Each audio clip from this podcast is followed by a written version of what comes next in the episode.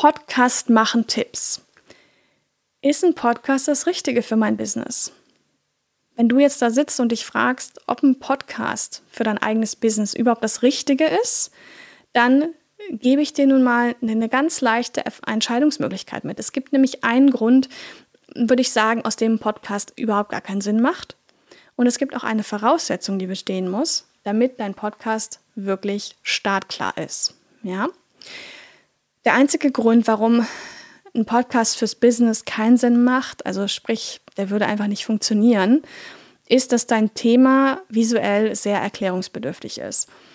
Also wenn du viel mit Diagrammen, mit Bildern arbeitest, um über deine Inhalte zu sprechen und derjenige, der sich das anhört, dieses Bild auch vor Augen haben müsste, dann könnte es sehr schwierig sein oder schwierig werden, deinen Content im Podcast wirklich nur auf der Tonspur rüberzubringen.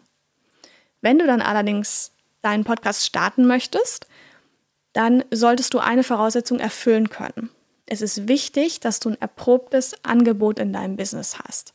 Du hast also ein Produkt oder eine Dienstleistung, die du schon ein paar Mal erfolgreich verkauft hast.